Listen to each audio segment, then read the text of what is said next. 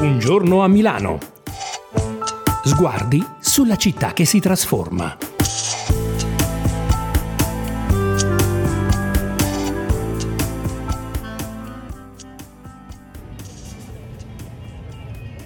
a settembre di quest'anno ho iniziato a cercare un alloggio, però non trovavo niente sotto i 700-800 euro al mese per una camera singola, oppure camere condivise in spazi strettissimi, oppure con persone sporche, oppure in alloggi diciamo illegali.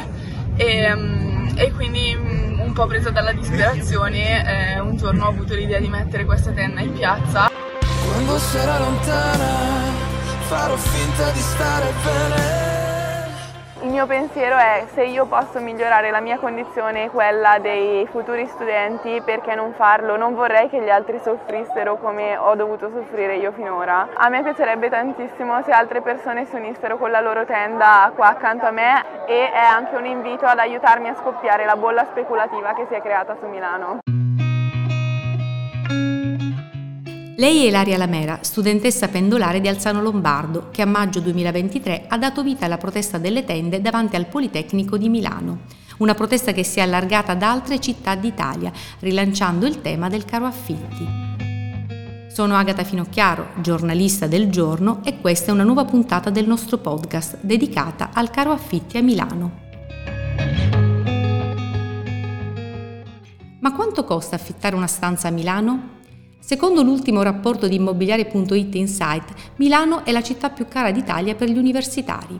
Basti pensare che una stanza singola costa in media 626 euro al mese, contro i 482 di Bologna. Stesso discorso per le camere doppie, dove Milano resta la capitale del caro affitti con 348 euro, seguita da Roma con 272 euro per una stanza in condivisione. Milano, Milano. Quando sono lontano voglio tornare, Milano quando ci sono voglio scappare, c'è non voglio dire. Nonostante i prezzi, la domanda di alloggi degli studenti universitari a Milano continua a crescere, trainando al rialzo i canoni d'affitto. E quest'anno la domanda è stata influenzata dalla coda lunga dei rientri post-Covid. Infatti la richiesta per le stanze singole è aumentata del 27% rispetto al 2022. Di fronte a questo scenario, quale può essere la soluzione? Lo abbiamo chiesto all'assessore alla casa e piano quartieri del Comune di Milano, Pierfrancesco Maran.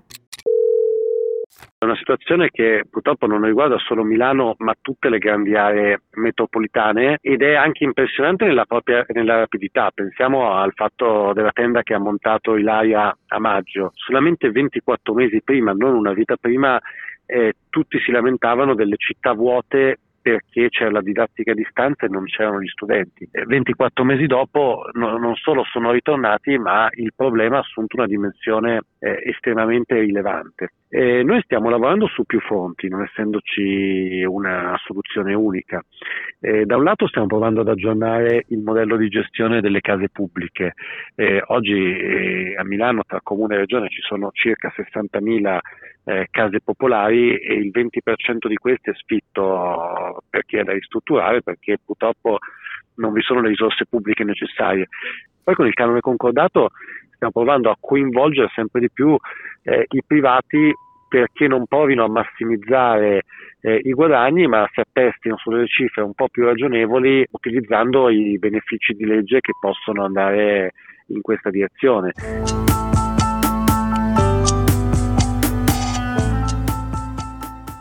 A proposito di affitti a canone concordato, secondo alcuni può essere un buon compromesso in attesa di interventi più strutturali, anche perché, dopo la protesta delle tende, sono stati stipulati diversi accordi a Milano. Ma cos'è il canone concordato e quali vantaggi presenta?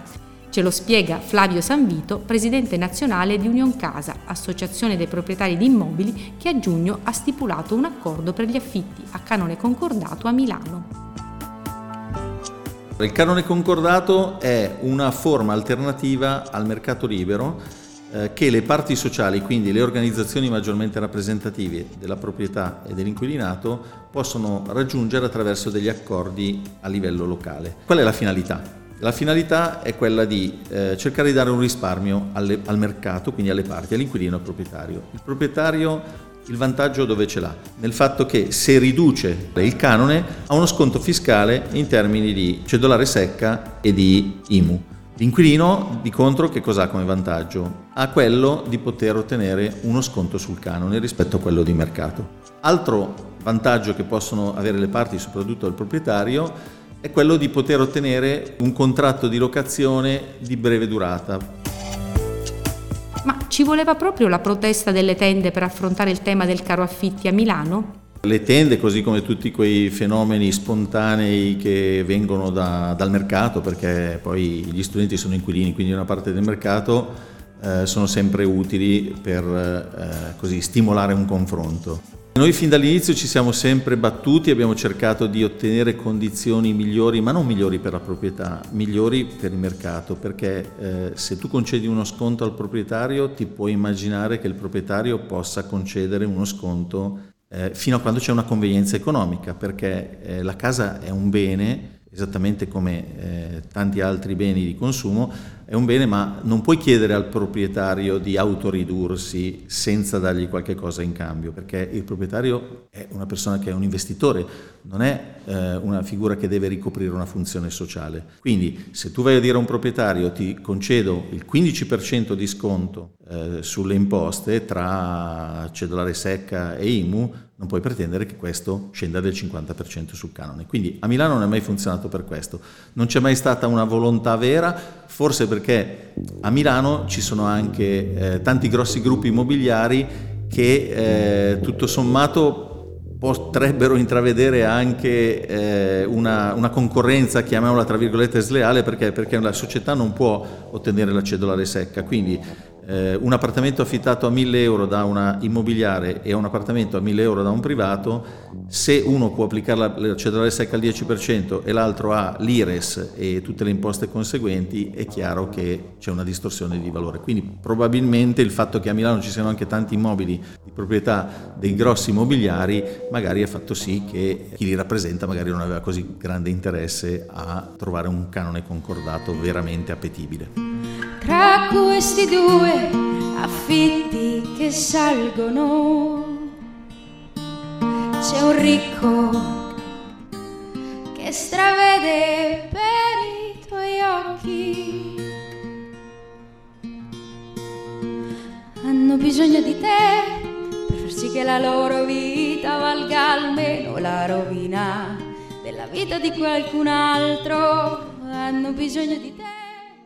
Questa visione però non trova d'accordo l'assessore Maranna. A Milano la proprietà è diffusa tra i cittadini, non, è, non, non ci sono i grandi fondi immobiliari mm. che possiedono migliaia di case. Poi l'IMU, dire, eh, anche se, anche, diciamo anche che azzeri l'IMU sulla seconda casa, che su un appartamento mm. di eh, 50 metri quadri sarà 300 euro l'anno, cosa ti cambia rispetto a un affitto di, di 1000 euro al mese?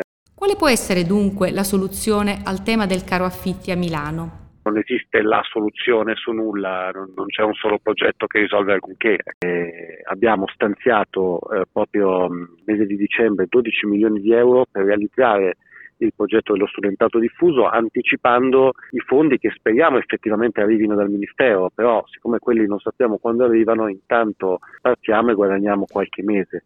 Eh, l'auspicio è che i primi lavori di ristrutturazione possano già avvenire in quest'anno solare in modo che i primi appartamenti siano disponibili durante il prossimo eh, anno accademico. Noi dieci anni fa avevamo 1500 posti letto studentati per, per, gli studenti. In questi dieci anni ne sono stati fatti altri 10.000, quindi siamo arrivati a 11.500. È stato un, un lavoro importante, ma nel frattempo gli studenti fuori sede che erano 45.000 sono diventati 70.000, quindi più 25.000. La difficoltà è accompagnare con una crescita infrastrutturale ancora più robusta il fatto che fortunatamente le università milanesi sono estremamente attrattive.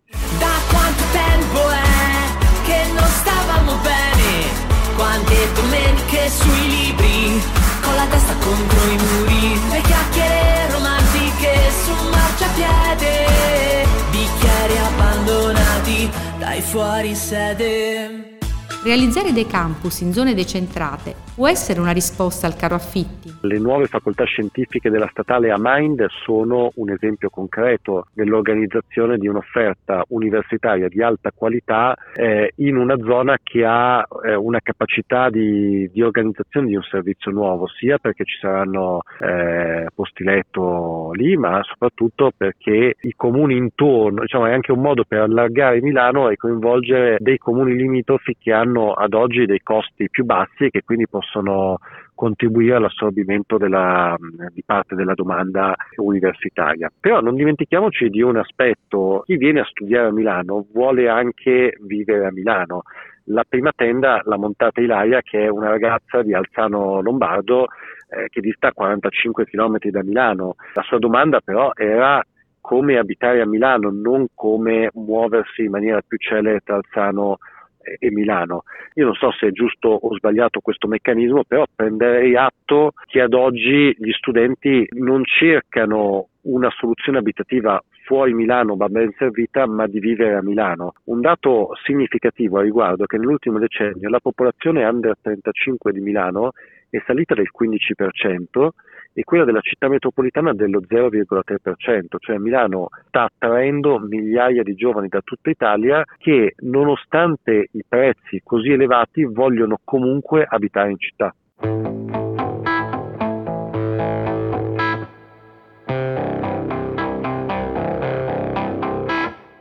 Al tema del caro affitti si sovrappone quello degli affitti turistici, che negli ultimi anni hanno rosicchiato una fetta importante del mercato e fatto crescere ancor più i canoni il 20% dell'offerta di affitto attualmente è occupata dall'ospitalità turistica ed è la grande novità di questi anni. È anche evidente che i turisti, stando poco, pagano anche molto di più e questo contribuisce all'incremento dei costi. La stessa dinamica si sta verificando in larga parte delle città internazionali con le caratteristiche di Milano. Quindi è un trend che ci dice che bisogna essere preoccupati e bisogna anche ragionare su quali soluzioni.